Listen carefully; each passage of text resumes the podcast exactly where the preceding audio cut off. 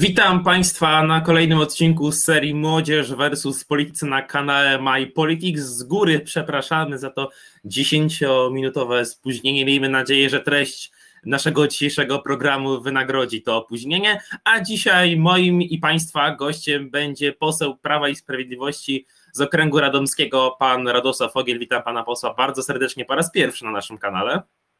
Witam serdecznie i też przepraszam za to opóźnienie, bo to zdecydowanie moja wina. Po raz pierwszy, ale miałem okazję i kilka razy słyszeć, i kilka razy oglądać, więc e, no, przynajmniej po drugiej stronie ekranu parę razy byłem.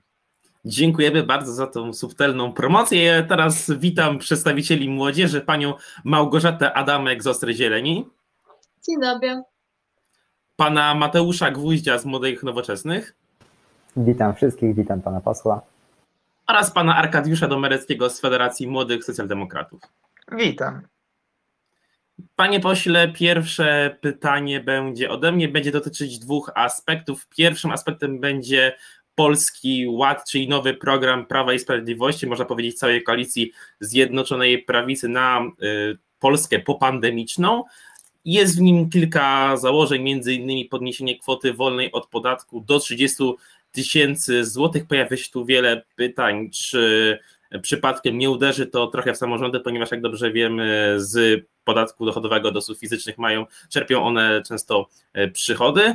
No i też pojawiają się inne pytania, e, na przykład czy będzie, ponieważ podniesiono pierwszy raz od bodajże 12 czy 14 lat e, kwotę drugiego progu e, podatkowego z 82 tysięcy złotych do 120 tysięcy e, złotych, czy przewiduje się też w przyszłości trzeci próg podatkowy, a drugie pytanie będzie dotyczyć ściśle sceny politycznej, bowiem wczoraj wieczorem wyszła wiadomość, iż profesor Maksymowicz odchodzi z porozumienia, a wraz z nim odszedł wiceprezes porozumienia, pan Robert Anacki. Dzisiaj rano dowiedzieliśmy się o tym, że profesor Maksymowicz przeszedł do Polski 2050 Szymona Hołowni, co sprawia, że Prawo i Sprawiedliwość ma na razie 231 posłów. Jest to już powoli krucha większość, w związku z tym rodzi się pytanie, kiedy Jarosław Kaczyński prezentował Polski Ład, mówił, że liczy na to, że będzie pod tym nowym e,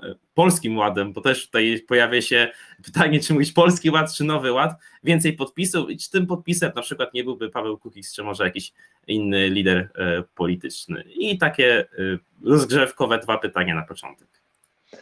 Okej, okay, to mm, po kolei. Polski Ład.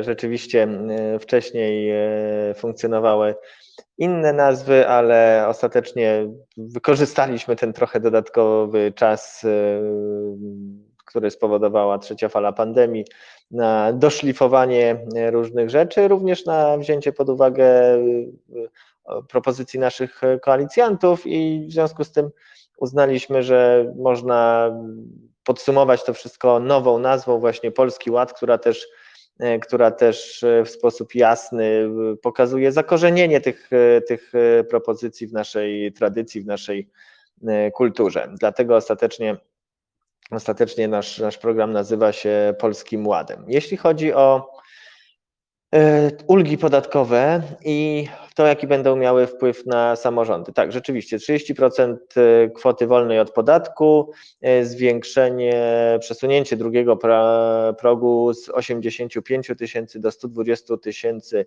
złotych, czyli duża, du, du, duże zmniejszenie klina podatkowego i oczywiście to, to nie jest reforma, która jest neutralna dla budżetu, E, w tym dla budżetu samorządu. E, to finansowanie idzie tak bardzo z grubsza oczywiście, ale, ale 50-50.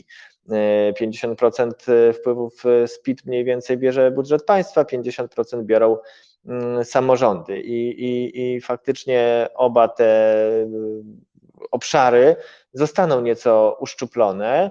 Mm, tylko musimy w tym wszystkim brać pod uwagę kilka dodatkowych założeń czy, czy szerszy kontekst. Po pierwsze, jeśli chodzi o same dochody samorządów, to przewidujemy rekompensatę w postaci subwencji inwestycyjnej, czyli mm, dodatkowe środki dla samorządów przeznaczone na inwestycje. Tu będzie algorytm też związany, ostateczna wersja będzie jeszcze wypracowywana naturalnie, ale algorytm związany z no, dotychczasową sytuacją e, danej e, jednostki samorządu terytorialnego, z jej zamożnością, stopniem rozwoju, no, to co mówimy zawsze o zrównoważonym rozwoju, tutaj będzie jak najbardziej wprowadzane. To jest kwestia pierwsza.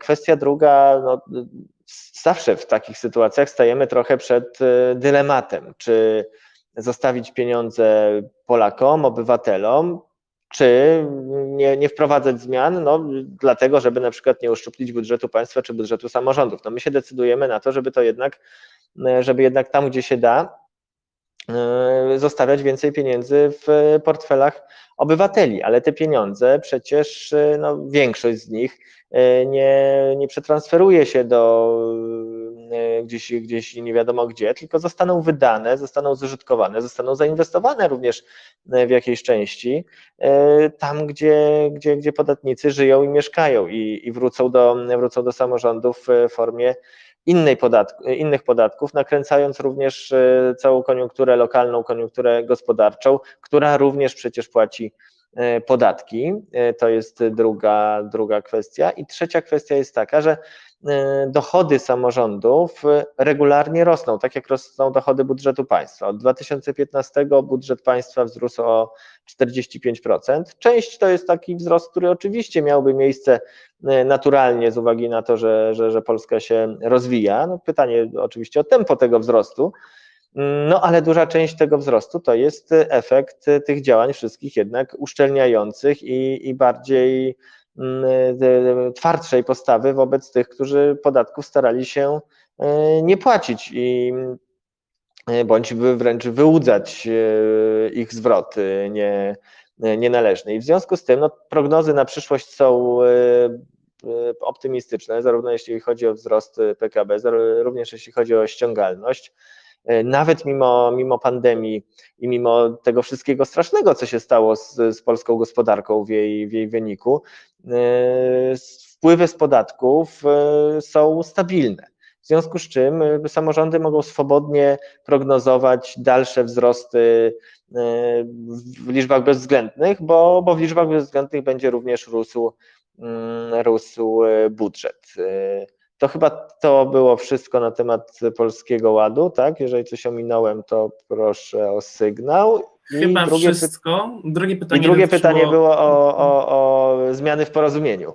Tak jest, tak jest. Mm, no tak, oczywiście Stawaliśmy sobie sprawę, że, że profesor Maksymowicz e, powiedzmy coraz większego dystansu nadbiera od, e, do naszej formacji. Nie mieliśmy na to na to wpływu. E, myślę, że też sam pan premier Gowin no, nie przewidywał takiego rozwoju wypadków, kiedy rekomendował pana profesora jako kandydata z okręgu olsztyńskiego na listy Zjednoczonej Prawicy. E, cóż, no trudno, szkoda, no ale taka jest polityka, czasami tak się dzieje, chociaż muszę powiedzieć, że akurat sama zapowiedź transferu do, do Szymona Hołowni nieco mnie zaskoczyła, bo no, sugeruje tutaj być może, no nie chcę być specjalnie krzywdzący dla, dla pana profesora, no ale że e, funkcjonowanie w polityce e, jest e, istotne. Ono jest istotne, no tylko jest kwestia, jakie cele się chce realizować. No, dzisiaj, kiedy nie wiemy tak naprawdę, z jakimi, z jakimi propozycjami idzie Szymon Hołownia, no, muszę powiedzieć, że politycy, którzy się do niego dołączają, no, trochę grają, e, grają w e, ruletkę, jak, e, jak sądzę. No ale to są decyzje pana, pana profesora. Co do, co do pana Anackiego, wiceszefa porozumienia, to to już są sprawy zupełnie wewnętrzne, jeśli chodzi o, jeśli chodzi o te partie, trudno mi to komentować. Ja ani specjalnie nie znam, czy w ogóle nie znam pana Anackiego, nie znam jego, jego zakresu odpowiedzialności w zarządzie porozumienia, więc, więc no tutaj, tutaj trudno mi cokolwiek odpowiedzieć. No co do stabilności koalicji, mm, mamy cały czas większość i, i, każdy głos się w parlamencie liczy.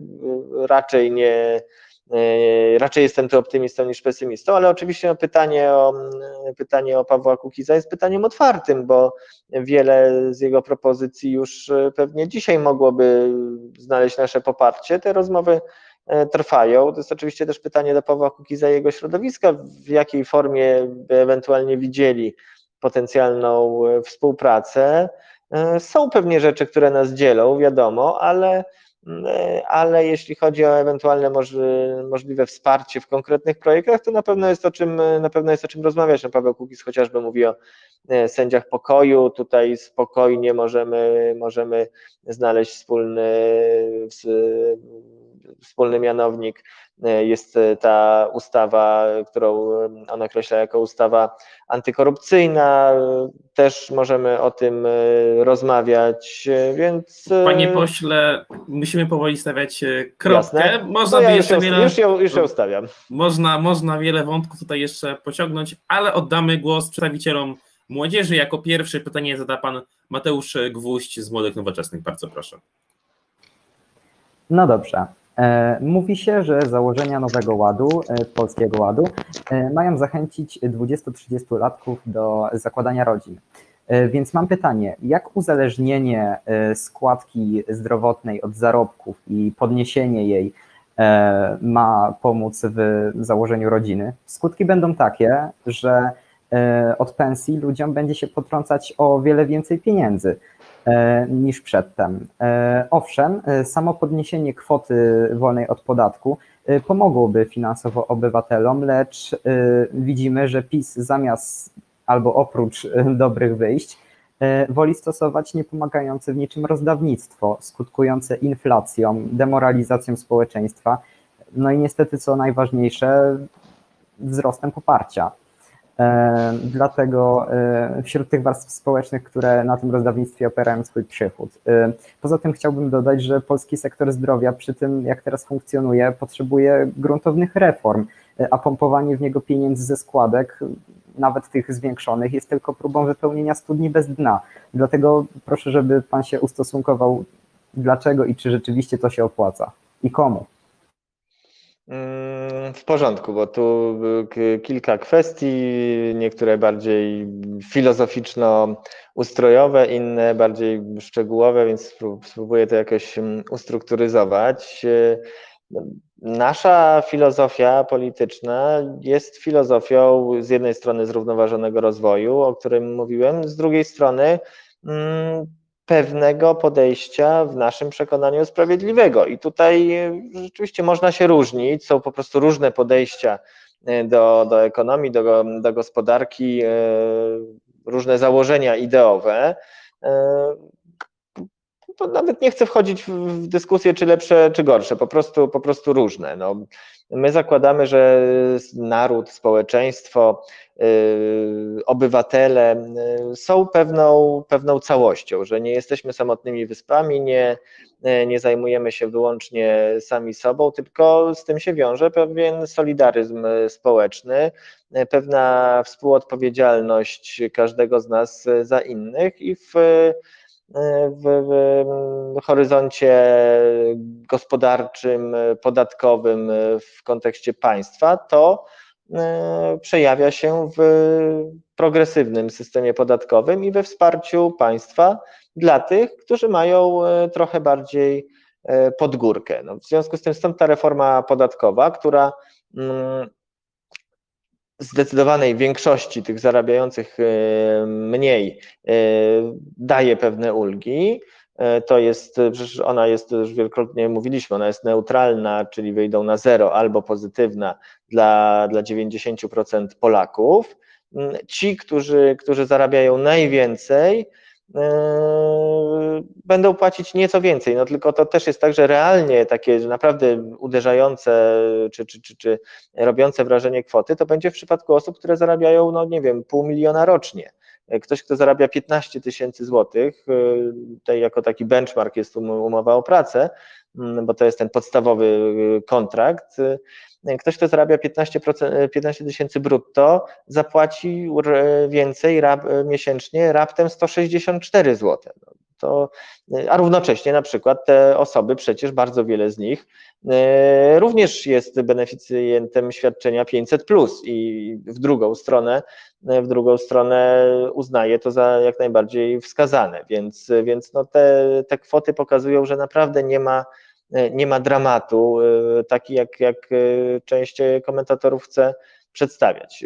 Z tą kwestią podejścia światopoglądowego, filozoficznego no łączy się jednak mój duży opór e, co do określenia rozdawnictwo, bo ono jest jednak trochę nacechowane pogardliwie. No, to jest element e, tego solidaryzmu e, społecznego i naprawdę, gdyby te te wizje, które są, roz, które, które są przedstawiane przez, przez liberałów w sensie ekonomicznym, E, tych, e, tych e, niepracujących, leniuchujących rodzin, które żyją z rozdawnictwa jak pączki w maśle, to no, dlaczego nikt dotychczas z tych komentujących nie wpadł na pomysł, żeby w takim razie, mówiąc brutalnie, również dojść do sytuacji, w której z programu 500 Plus będzie korzystał w dużym stopniu i żyć stylem życia, tych wyimaginowanych y, rodzin korzystających z rozdawnictwa, jeżeli to jest takie, takie wygodne i takie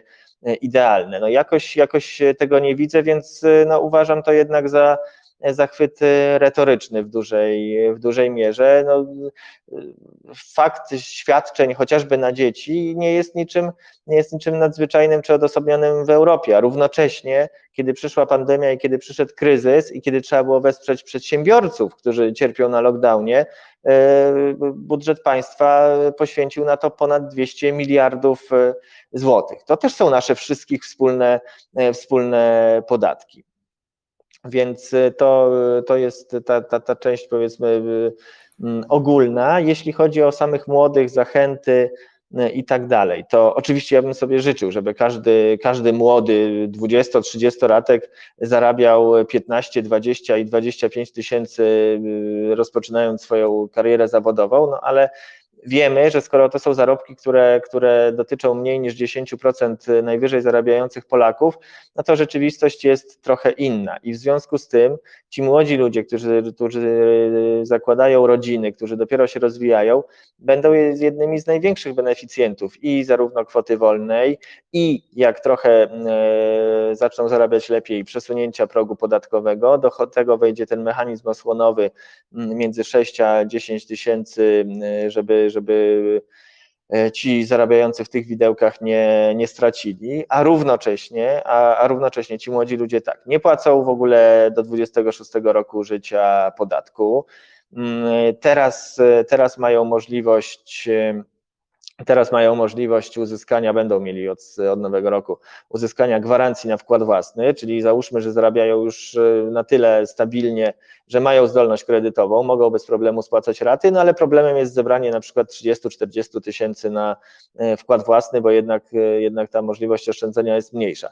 Tutaj dostają gwarancję, gwarancję i mogą to mieszkanie kupić, więc no w moim przekonaniu to jednak ich sytuacja się się polepszy. Co do służby zdrowia, e, oczywiście reformy są niezbędne, no ale myślę, że myślę, że co do tego się nie będziemy spierać, e, chociażby ta pandemia pokazała, oprócz, oprócz oczywiście całych wyzwań, które, które były z tym związane, że na przykład cyfryzacja służby zdrowia, która jest ogromną szansą, udała się, powiodła i, i poszła bardzo do przodu. No, docelowo chcemy. Panie pośle, prosiłbym już o zmierzenie, Dobra, że tak powiem, do, się. Docelowo chcemy, żeby system taki, jaki był na przykład przy zapisach na szczepionki, bez, bez stresu, e, płynny, żeby obowiązywał w ogóle w kontakcie z lekarzami, ale bez zwiększenia wydatków na zdrowie. No 7% PKB to jest e, absolutna średnia unijna i to taka średnia e, nie na zasadzie, że ktoś 20, a ktoś 3, tylko raczej taka średnia, że no prawie wszyscy dają, dają 7. No i dlatego do, do tej kwoty chcemy dotrzeć. Dziękuję bardzo i mamy dwa adwocem. Pierwszy od pani Małgorzaty Adamek z Ostrej Zieleni. Bardzo proszę. Okej, okay, więc y, ja słuchając Pana wypowiedzi skupiłam się najbardziej na zdaniu, że widzi Pan obywateli Polski jako swojego rodzaju całość. I w związku z tym od razu nastało mi się pytanie, gdzie w tej całości znajdują się osoby o odmiennej orientacji, odmiennej religii, odmiennym kolorze skóry niż nasz biały, bo ja nie widzę, żebyśmy stanowili całość, biorąc pod uwagę propagandę pana partii i takie szczucie na siebie obywateli wzajemne. No to ja powiem, że widzę ich dokładnie tam, gdzie wszystkich innych, bo właśnie nie dokonujemy takich rozróżnień. Z tych wszystkich e, kwestii, o których mówiłem przed chwilą, można skorzystać, e, będąc obywatelem polskim, niezależnie od e, wyznania, orientacji homoseksualnej, koloru skóry czy innych cech psychofizycznych. Oczywiście jest kwestia równości wobec prawa. Jeżeli jakieś grupy w sposób nieuzasadniony oczekują dodatkowych przywilejów, to tutaj dyskusja się rozpoczyna naturalnie, e, ale no, zdaję sobie sprawę, że stoimy tutaj nie, niejako po, po dwóch stronach barykady i ta narracja o, o szczuciu czy, czy, czy negatywnej propagandzie rzekomo z naszej strony jest dość, jest dość żywa, ale naprawdę to też nie tak, nie tak wygląda. Tak jak mówię, no, przede wszystkim e, wszyscy jesteśmy Polakami, wszyscy jesteśmy obywatelami polskimi, co, co, co w tym kontekście formalno-prawnym pewnie jest nawet e, ważniejsze. I, I tak do tego podchodzimy i dlatego, dlatego nie ma żadnych, żadnych specjalnych y, różnic. No, chociażby no, mówimy o Polskim Ładzie, prawda? Więc, więc nawet w tym, nawet w tym kontekście. Dziękuję bardzo i mamy kolejny adwocem od pana Mateusza Gwoździa z Młodych Nowoczesnych. Bardzo proszę. Tak jest. Powiedział pan poseł, że to wszystko jest w imię właśnie takiej solidarności dla ludzi. Tyle, że spójrzmy tak naprawdę, co ci ludzie otrzymują, co ci ludzie dają. Tak naprawdę Polski Ład, mimo tego podniesienia kwoty wolnej od podatku i drugiego progu, tak naprawdę poskutkował tym, że z pensji podatników potrącane jest więcej pieniędzy niż wcześniej na składkę zdrowotną, no ale jednak do budżetu. I dają oni więcej, a w zamian dostaną, no, tak jak Pan sam powiedział, e, usługi w jakby postaci teleporad i nadal nieporadnej służby zdrowia. e, w ramach tego systemu, który, tak jak Pan przyznał, trzeba zreformować. To się nie opłaca zarówno obywatelom, jak i przedsiębiorcom, to już najbardziej, e, którzy obywatelami również są, opłaca się to po prostu tym, którzy to wprowadzają, ponieważ ludzie, którzy się, tak jak powiedziałem, no, utrzymują, da się, aczkolwiek nie jest to bajeczne życie, tak jak pan powiedział, tak czy inaczej ludzie tacy są i demoralizacja następuje, a benefity płyną tylko do partii rządzącej, ponieważ ludzie zawdzięczają im E, ten program socjalny, jakkolwiek nie byłby on krzywdzący dla wszystkich innych społeczności. E, znaczy to tak, no, przede wszystkim e, no, jeśli chodzi o korzyści finansowe, no to korzyści finansowych, tak jak mówiłem, po, po stronie budżetu nie będzie. To jest program, który dla budżetu ostatecznie wychodzi in minus. No, będziemy musieli, znaczy dochody budżetu się E, zmniejszą. To jest jedna e, sprawa. No, to, że, e, to, że każda partia polityczna no, raczej stara się działać w taki sposób, żeby zwiększać, a nie zmniejszać swoje poparcie, jest dla mnie dość oczywiste i, i, i raczej nie uważam tego za zarzut. Oczywiście mógłbym tutaj rzucić kilka, kilka złośliwości odnoszących się do historii nowoczesnej, ale y, sobie daruję. No ale jednak y, no, każda partia chyba po to, po to działa i po, na to pracuje, żeby uzyskiwać poparcie w wyborach, więc jeżeli akurat y, większość Polaków uzna, że że popiera nasze rozwiązania, to, to nie widzę w tym nic y, zdrożnego. Jeśli chodzi o to, no, stwierdziłeś, że większość straci. No nie, no, mówiliśmy o tym, 90% y, y, Polaków na tym zyskuje. To jest rzeczywiście większe obciążenia, nieco większe, tak jak mówiłem, będą dla tych 10% najwyżej zarabiających. Jeśli chodzi o wpływy do służby zdrowia, to oczywiście to w całości to są, to są rozwiązania, znaczy to, to jest ten jeden worek budżetowy, ale to będą pieniądze znaczone, przecież składka zdrowotna nie może pójść na cokolwiek innego, na, na, na drogi, na nie wiem, jakiekolwiek inne wydatki, tylko no, trafia na służbę zdrowia, gdzie ostatecznie będziemy z niej wszyscy korzystać. No, czy to jest tak, no to jest różnica rzeczywiście po prostu podejścia. No, w, w tym skrajnym przypadku negowania negowania transferów y, między podatnikami za pośrednictwem budżetu państwa. No tak to wygląda we współczesnych krajach, państwach mam, mielibyśmy do czynienia z sytuacją, no ja oczywiście wyjaskrawiam, ale mm, sytuacją, no, w której e, tak, no, prywatne działa lepiej i, i należy sobie wszystko samemu załatwić, tak? Czyli, czyli w prywatnym szpitalu e, rodzę dziecko, które następnie, e, jak rozumiem, moją prywatną drogą jeździ sobie do prywatnej szkoły, żeby następnie iść na prywatne studia, jeżeli idzie, jeżeli jedzie pociągiem na te studia do innego miasta, no to, to koleje też są prywatne. No to, to, to może być kusząca wizja w, w formie ideowej, w formie pewnej idei, no ale jednak ona jest nierealna do, do, do zrobienia w rzeczywistości, w moim przekonaniu.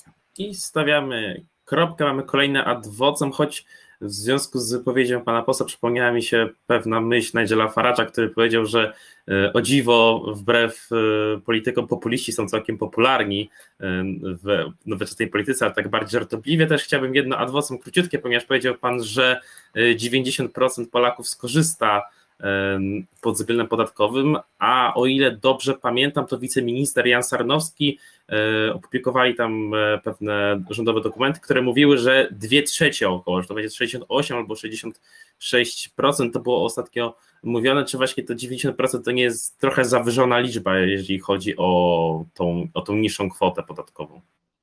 E, ja tutaj e, nie znam dokładnie kontekstu wypowiedzi ministra Sarnowicza, bo tu e, mogły być dwie rzeczy, więc będę spekulował, bo, bo tak jak mówię, nie znam jej dokładnie. Albo albo on mówił o samych podatnikach, bo, bo jeśli chodzi o tych, którzy płacą podatki, bo wiadomo, prawda, no, w przypadku rodziny, która na tym skorzysta, korzystają nie tylko pracujący rodzice, no, ale korzystają również, również dzieci, którzy się wliczają do, do, do całości populacji.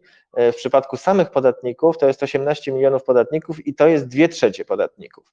E, w przypadku całości populacji to jest 90% obywateli, tylko być może też, jeżeli minister Sarnowicz miał coś innego na myśli, to bo nie wiem skąd jest, z, z kiedy jest ta jego wypowiedź, być może było to jeszcze zanim, zanim dojrzał i urodził się ten pomysł osłonowy tak zwanej E, tarczy dla klasy średniej, czyli to, o czym wspominałem, między 6 a 10, e, żeby, żeby e, tam było neutralne podatkowo. Być może chodziło to jeszcze przed, przed wprowadzeniem tego. Dziękuję. Mamy jeszcze adwocem od pana Arkadiusza Domeryckiego z FMS. Bardzo proszę. Tak, ja chciałbym uzupełnić tutaj odpowiedź pana posła do kolegi z Nowoczesnej, mianowicie powiedzieć, że E, nasze wydatki na służbę zdrowia muszą zostać podniesione, bo mamy braki choćby kadrowe, które będą potrzebne i ilościowo mm, tutaj kadr zwiększenie i podniesienie płac to będzie konieczne, a taki model składki będzie po prostu e, bardziej progresywna składka jest sprawiedliwa, ponieważ powoduje mniejszy uszczerbek e, i chciałbym jeszcze zapytać, czy może by nie robić czegoś, nie rozpocząć dyskusji nad tego typu zmianami, także w składce emerytalnej ze względu na zmieniającą się strukturę demograficzną. Czyli to odniesienie do pana Mateusza i pytanie do pana posła, mm -hmm. tak? No, to tutaj... może zróbmy tak, y, przepraszam panie pośle, ale mm -hmm. jeszcze może y, skoro adwocem też do pana Mateusza, to dajmy mu 15 y, sekund na krótką odpowiedź i oddam Jasne. panu posłowi głos. No dobrze, to ja odpowiem i panu posłowi, i przedstawicielowi FMS-u. E, panie pośle, i tak, i tak biorąc pod uwagę inflację, to co dostają i to co od, jest odbierane obywatelom, są oni na minusie niestety i nie mają wyboru e, benefitów, które otrzymują z pieniędzy, które są im de facto zabierane. A Poza tym, y, nie, nie wszystko musi być prywatne. Y, Bardzo możliwe, że tak, trzeba sprywatyzować częściowo służbę zdrowia. Y, Najlepszy byłby motyw singapurski. Dziękuję i oddaję głos panu posłowi. E, e, Okej, e, więc no, prywatna służba zdrowia, no, czyli płatna służba zdrowia, no, abstrahując od tego, że jest niezgodna z polską konstytucją, m, no, byłaby też po prostu m, trudno dostępna dla dużej części obywateli. Ale już zmieniając, zmieniając temat, chociaż jeszcze poz- pozostając przy temacie składki, składki zdrowotnej, to też mówiąc już bardzo obrazowo, no, Czas pandemii to bardzo pokazał. Wszyscy przecież prześcigali się e, w okazywaniu wdzięczności lekarzom, pielęgniarkom. e, Mieliśmy transparenty. No, e, wszystkie siły polityczne zgadzają się co do tego, że należy dofinansować służbę zdrowia, albo wręcz, że, że no właśnie ci bohaterowie pierwszego frontu walki z COVID-em powinni zarabiać więcej. No tylko brutalna rzeczywistość jest taka i ktoś, e, ktoś kto sprawuje władzę, no musi sobie z tego zdawać e, sprawę. Można być w opozycji trochę większym e, pięknoduchem. Brutalna rzeczywistość jest taka, że no nie napełnimy budżetu służby zdrowia oklaskami z balkonów. No, tak to po prostu e, wygląda.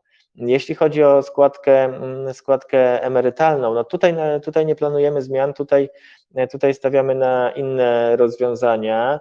Mm, Jedna rzecz to są, no to, to jest ten e, program e, dodatkowego oszczędzania, e, który prowadzi PFR, zachęcający do, do odkładania po, ponad to, co w ZUS-ie na, na emeryturę pra- pracownicze e, i, i, i wszystkie inne tego typu rozwiązania, e, IKE, IGZE, e, no tutaj jest, tutaj jest e, no, kwestia świadomości. No, musimy sobie my zdawać sprawę, my wszyscy, a my politycy pewnie musimy e, przekonywać e, i, i- i wyjaśniać, jak bardzo jest istotne to, żeby żeby odkładać sobie dodatkowo, no bo niestety no system, system emerytalny jest systemem e, solidarnościowym.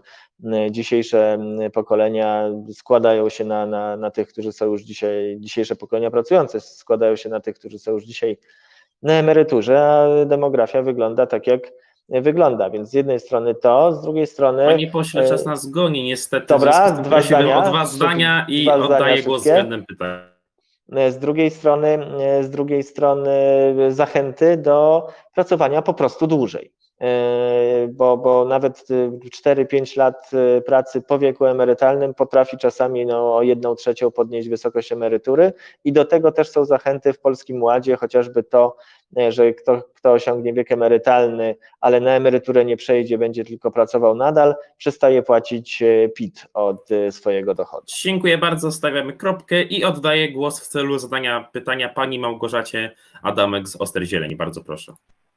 Okej, dziękuję. Więc moje pytanie w sumie tak się złożyło, że łączy się z adwocem, które złożyłam w poprzedniej właśnie rundzie. Nie wiem, czy mogę tak nazwać, ale pytanie będzie dotyczyło właśnie małżeństw homoseksualnych, z tym, że zaznaczam, że chodzi mi o Pana personalną opinię. Ja nie chcę, żeby Pan mi teraz rzucał jakieś e, odwołania asekuracyjne do opinii społeczeństwa polskiego, do jakichś statystyk, wyborów i tak tylko konkretnie dlaczego Pan, jako Pan, jako osoba uważa, że takie małżeństwa miałyby komukolwiek szkodzić, jeśli są to po prostu dwie osoby, które kochają się i nie krzywdzą nikogo. Mm, Okej. E, Więc, e, więc tak, e, no tu mamy dwie kwestie. Jedna to jest, e, no i które muszą uwzględniać e, ramy rzeczywistości, w jakich się poruszamy. No jedna to jest sprawa e, obowiązującej konstytucji, tego zapisu e, o małżeństwie jako związku kobiety i mężczyzny. To jest e, jedna kwestia. Druga kwestia to to, jak, jak małżeństwo jest traktowane w polskim prawie. No, małżeństwo cieszy się pewnymi przywilejami, chociażby, chociażby wspólnym opodatkowaniem. E, Również rodzina jako taka jest, jest pod specjalną ochroną, ale również, również jest przez państwo traktowana czasami w sposób preferencyjny. Dlaczego? No to, wszystko, to wszystko wynika z, z brutalnej, ale prawdziwej rzeczywistości. No to znaczy, narody i państwa mogą trwać, jeżeli trwa ja wiem, że to, ta, ta argumentacja czasami jest uznawana za, no nie wiem, pozbawioną empatii, czy, czy, czy taką bardzo, nie wiem, socjobiologiczną, no ale ona u swoich podstaw jest oparta na, na faktach i jest prawdziwa. Mm, I, I ona w żaden sposób nikogo nie atakuje, czy nikogo nie dyskryminuje. No po prostu przez, przez tysiąclecia funkcjonowania człowieka mm, pewne procesy się, e, się, się ustabilizowały czy, czy stworzyły. Trwałość państw i narodów oparta jest na zasobie biologicznym, mówiąc bardzo nieelegancko, no, czyli na, na możliwości e, funkcjonowania i przedłużania, e, przedłużania gatunku. I dlatego rodzina jako to i małżeństwo Oczywiście no, mówimy w ujęciu tradycyjnym, dzisiaj to są bardzo, bardzo często związki na, na, na tak zwaną kocioł łapę, partnerskie, jakkolwiek to nazwać, i, i, i, ale, ale mówię w pewnym uproszczeniu. Dlatego te preferencje i, i specjalne traktowanie, ponieważ to zapewnia po prostu możliwość fizycznego, fizycznego trwania e, państwa, narodu i społeczeństwa i, i, to jest e, wszystko na tym e, oparte, a równocześnie E, równocześnie e, ja przecież nie jestem wrogiem tego, że jeżeli dwie osoby e, niezależnie od swoich preferencji seksualnych się kochają, żeby, żeby one ze sobą żyły, żeby one ze sobą funkcjonowały i tak dalej, i tak dalej. Tutaj, tutaj absolutnie nikt nie ma we mnie wroga. Dziękuję bardzo i przed nami ostatnie pytanie pierwszej tury pytań od pana Arkadiusza Domeryckiego z FMS. Bardzo proszę. Tak, w programie przedstawionym właśnie Y, Polskiego Ładu było y, trochę dobrych propozycji, ale było też trochę propozycji budzących pewne wątpliwości i niepokój. I jedyną z nich jest na przykład to ta propozycja, żeby do 70 metrów kwadratowych zabudowa mogła być znoszona bez nadzoru budowlanego, bez regulacji. Czy nie powoduje tutaj, czy nie jest, to wygląda jak trochę desperacka próba pobudzenia tej prywatnej inicjatywy, już nawet odpuszczając sobie ład przestrzenny czy bezpieczeństwo. Czy nie prościej wziąć po prostu wspólnie z lewicą y, pomysł powołania państwowej inicjatywy, państwowego dewelopera, który by nie czekając na inicjatywę prywatną rozwiązał problem budownictwa mieszkaniowego? Eee, więc tak, no, problem, problem mieszkaniowy jest no, rzeczywiście jednym z większych, z którymi się, się musimy mierzyć jako państwo i deficyt mieszkań jest y, dramatyczny i to wszyscy o tym, wszyscy o tym wiemy, dlatego uważamy, że każde rozwiązanie jest, y, jest dobre, bo to przecież jest jedno z wielu rozwiązań. Jest to, są te gwarancje do E, są gwarancje e, dla kredytobiorców, są tak zwane e, przewidziane też w Polskim Ładzie SIMy, czyli ta, to, to spółdzielcze inicjatywy mieszkaniowe są, tam jest przewidywana agencja, która będzie zajmować się kwestiami wynajmu, jest możliwość, jest możliwość na przykład przekazania przez samorząd gruntów Y, deweloperowi, który w zamian musi jakąś część mieszkań udostępnić albo na mieszkania komunalne, albo na wynajem na, na określonych warunkach. Więc tutaj bardzo wiele możliwości oferujemy, bo no, widać, widać że, że to jest rzeczywiście kwestia z jednej strony bardzo ważna, a z drugiej strony trudna, naprawdę trudna. No, napotykamy rozmaite rozmaite opory i myślę, że to pokazało na przykład no, mniejszy niż oczekiwany efekt Mieszkania Plus. To jest jeden z programów, nie ukrywamy tego, no, z, którego, z którego nie jesteśmy zadowoleni. Liczyliśmy, że liczyliśmy, że będzie on miał lepsze skutki. On na przykład w dużej mierze zawiódł z uwagi na rozmaite opory po stronie chociażby e, dużych e, państwowych spółek, które no, mimo zależności od państwa nie, nie chciały przekazywać gruntów, dajmy na to. I, i pewnie podobna, e, ten, ten, ten, mówmy to w skrócie, państwowy deweloper mógłby napotykać podobne, podobne problemy i ograniczenia, stąd, stąd wielotorowe podejście, te 70 metrów i ten płaski dach, z którego niektórzy sobie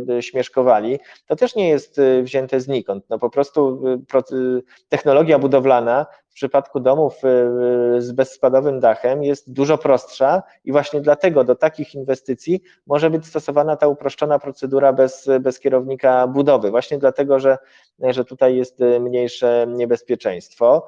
Mm, a oczywiście będą przecież obowiązywać nadal, nadal plany zagospodarowania, więc, więc nie będzie to zupełnie samowolne. No, a do tego też no, musimy spojrzeć na, na, na pewną rzeczywistość. Jak wygląda ład przestrzenny w Polsce, widzimy trzeba go regulować, trzeba nad nim e, pracować, e, no ale chyba nikt, e, kto kiedykolwiek się przejechał chociaż trochę gdzieś po, po, po kilku miastach, nikt nie będzie twierdził, że dzisiejszy system jest idealny i ten ład zapewnia absolutnie w 100%.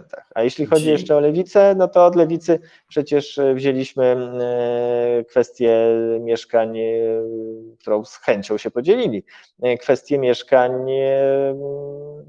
no, na, na, na wynajem do Krajowego Planu, Odbudowy. To był przecież jeden z warunków, e, który stawiała Lewica w zamian za swoje poparcie. Dziękuję bardzo panie pośle i pytanie przed rozpoczęciem e, drugiej tury, czy blok głosowań w Sejmie się opóźni, czy będzie równo o godzinie 17?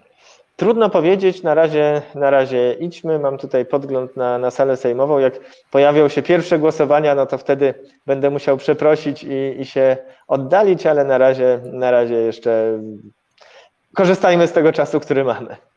Tak więc szybka druga tura pytań i jako pierwsze pytanie zada pani Małgorzata Adamek ze Stry Zieleni. Bardzo proszę. Okej, okay, więc teraz pytanie bardziej związane z moją właśnie partią i młodzieżówką. E, odnośnie piątki dla zwierząt, e, co się stało z tą ustawą? Ponieważ od dłuższego czasu nie ma żadnych wiadomości na temat tego, e, co się z nią dzieje. Projekt jakby zamarzł w Sejmie, jest zamrożony, nie ma żadnych wiadomości, a jest to, myślę, sprawa niecierpiąca zwłoki, ponieważ chodzi o dobrostan zwierząt hodowlanych.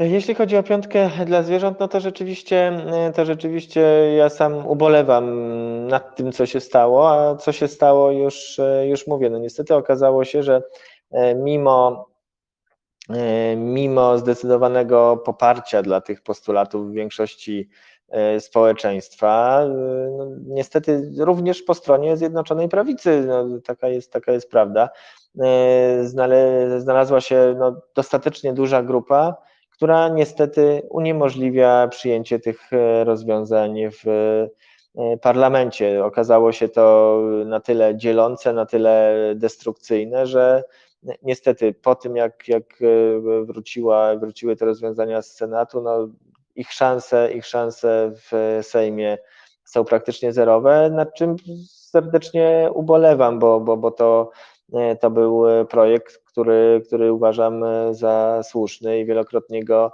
w wielu dyskusjach e, broniłem. E, z tego co wiem, w tym momencie pani poseł Piekarska pracuje nad projektem okrojonym, to znaczy samego, samego zakazu chowu zwierząt na futra. Liczę, że, że on ujrzy światło dzienne i tutaj uzyska ponadpartyjne czy międzypartyjne poparcie. Mm, jest e, dyskusja w ramach Unii Europejskiej dotycząca chowu klatkowego w ogóle, nie tylko zwierząt futerkowych, ale no również chociażby kurczaków, mm, gdzie, gdzie jest możliwość pewnych, e, pewnych regulacji, które wpłyną na dobrostan. Tutaj, tutaj być może będzie to właśnie rozwiązane w sposób ogólnoeuropejski. Jeśli chodzi o dobrostan, dobrostan zwierząt hodowlanych w ogóle, E, no to biorąc pod uwagę właśnie e, no, niestety pewną blokadę polityczną, staramy się wprowadzać rozwiązania od drugiej strony, to znaczy promujące i nagradzające pewne zachowania. Stąd, ten, stąd te programy, które również swego czasu były wyśmiewane i, i, i tak półżartobliwie nazwane e, krowa plus i świnia plus, ale one poza, poza zabawną nazwą mają bardzo konkretną treść, większe, większe finansowe zachęty dla, dla tych hodowców, dla tych producentów, dla tych rolników, którzy, którzy zwierzęta hodują w sposób zrównoważony. I do tego dochodzi jeszcze ta strategia, którą będziemy wprowadzać, będzie wprowadzać cała Unia Europejska, to znaczy od pola do stołu promująca mniejsze gospodarstwa, promująca lokalność, promująca lokalną hodowlę, także wiemy skąd pochodzi, skąd pochodzi zwierzę, znaczy, czy, czy warzywo, które, które kupujemy i to też będzie temu wszystkiemu, będzie temu wszystkiemu sprzyjać. Więc stawiamy kropkę i oddaję głos panu Mateuszowi Gwoździowi z Młodych Nowoczesnych. Bardzo proszę. No dobrze. Jak pan wyjaśni swoje słynne słowa? Cytuję: Trochę z tą praworządnością jest jak z Yeti. Wielu o niej słyszało, a nikt jej konkretnie nie widział, nie mówiąc już o tym, żeby ją konkretnie zdefiniować. Otóż praworządność jest to po prostu przestrzeganie prawa, również przez organy władzy. Jest to jeden z podstawowych filarów demokratycznego państwa. E, niestety pana partia już wiele razy pokazała, że tej zasady nie respektuje, e, notorycznie łamiąc konstytucję e, i otwarcie pan, głosząc te słowa, zanegował wagę tej praworządności. Więc czy to aby nie jest krok w stronę autorytaryzmu? E, absolutnie nie jest to krok w stronę e, autorytaryzmu. Ta, podtrzymuję moje słowa w 100%. One padły e, w kontekście i do tego się oczywiście odnoszą. Ja nie neguję istnienia praworządności jako takiej, czyli jako faktu przestrzegania prawa, czy praworządności w znaczeniu leksykalnym, no, czyli czegoś, co, co istnieje w języku. Powiedziałem to i mówię, w tym kontekście to podtrzymuję. E, w ramach tej dyskusji, którą, którą mieliśmy, e, dotyczące, e, dotyczącej stosowania czy praworządności, czyli, te, czyli tego, co w dokumentach europejskich nazywa się rule of law, co jest, co jest tłumaczone jako praworządność, stosowania te, tego kryterium, czy stosowania praworządności jako zjawiska, jako kryterium na przykład w wypłacaniu pieniędzy unijnych. Mówiłem o tym, że, że nigdzie nie ma jej zdefiniowanej w traktatach europejskich i w związku z tym ona takim kryterium być nie może. Zarzuty y, łamania konstytucji, no cóż, no to możemy, możemy się spierać, no, to jest bardzo częsty, to jest bardzo częsty zarzut, no, za którym niestety, znaczy na szczęście w sumie, y, nic, nic nie idzie, a no, mam wrażenie, że, że duża część opozycji, w tym również, w tym również nowoczesna, używa konstytucji wtedy, kiedy im jest wygodnie. Przypomnę już kilkukrotny trolling, bardzo udany na Twitterze Partii Razem, która cytowała te może nieco mniej popularne fragmenty konstytucji, na przykład o tym, że Polska jest właśnie państwem solidarnym i na przykład ma obowiązek zapewnić obywatelom to, tamto czy owamto. I, i, i oburzenie właśnie również, również wyborców nowoczesnej, którzy twierdzili, że to jakieś herezje z, z, z kapitału E, czy z innych e, książek e, będących podstawą komunizmu, no okazywało się, że to jest polska konstytucja. A co do, co do z tych zarzutów autorytaryzm, no autorytaryzm nawet, nawet ukryty czy miękki, no bo chyba nikt rozumie, że z takimi zarzutami ewentualnie możemy się mierzyć. Mm, bo chyba nikt nie twierdzi, że, że, że w Polsce rządzi jakakolwiek junta. No, autorytaryzm polega na tym, że jest bez, e, bezalternatywność polityczna. To znaczy, nawet przy, e, przy jakiejś tam możliwej funkcjonowaniu społeczeństwa obywatelskiego, de facto no, no, władza w wyniku, w wyniku machinacji wyborczych albo koncentracji e, rozmaitych jej ośrodków i emanacji jest skupiona w jednej grupie. No to naprawdę myślę, że, że Polsce pod rządami Prawa i Sprawiedliwości jest do tego bardzo daleko. Po pierwsze, nikt chyba nie neguje, że, że wybory są wolne, demokratyczne i nigdy nie ma pewności, kto je zwycięży. Po drugie, no, chociażby w porównaniu z naszymi poprzednikami, to nasze wpływy w wielu aspektach życia społecznego są zdecydowanie mniejsze, no, począwszy od sądownictwa, no, słynna doktryna Neumana, Y, obowiązuje y, poprzez y, media, mimo, mimo pewnego wpływu oczywiście w, w, w, tym, w tym medialnym całym, na całym medialnym poletku, no, dalece zdecydowana większość mediów jest, jest w kontrze do rządzących. E, no, poprzez najrozmaitsze inne, inne obszary życia e, społecznego. No, duża część chociażby samorządów no, jest przecież w zdecydowanej kontrze. To, to, to jeżeli by szukać, oczywiście mówię z pewną przesadą, pełzającego autorytaryzmu w sensie skupienia władzy w jednym ośrodku, no to on był zdecydowanie większy za czasów Platformy, która rządziła i w Polsce, i w zdecydowanej większości samorządów. I dziękuję bardzo za odpowiedź. Przechodząc do ostatniego pytania przedstawicieli młodzieży od pana Arkadiusza Domereckiego z FMS. Bardzo proszę. E, tak, no to moje pytanie będzie dotyczyć celów e, klimatycznych, ponieważ był tam klimatowi poświęcony rozdział cały polityce ekologicznej państwa.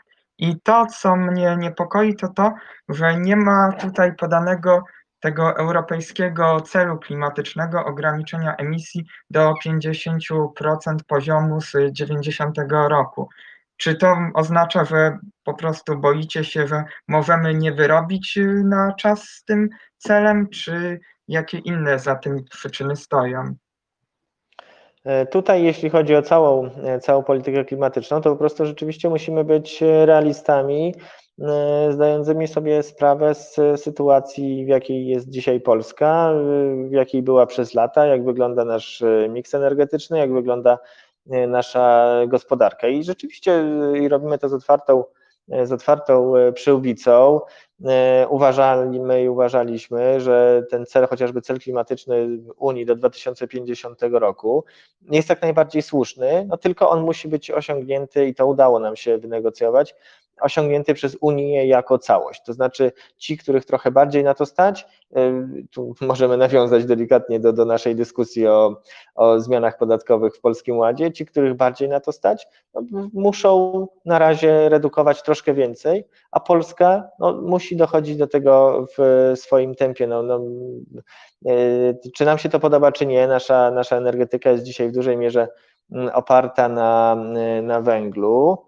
E, przepraszam Was bardzo, będę się równocześnie logował, gdyż e, system głosowań mi się e, zbiesił, nie wiedzieć czemu.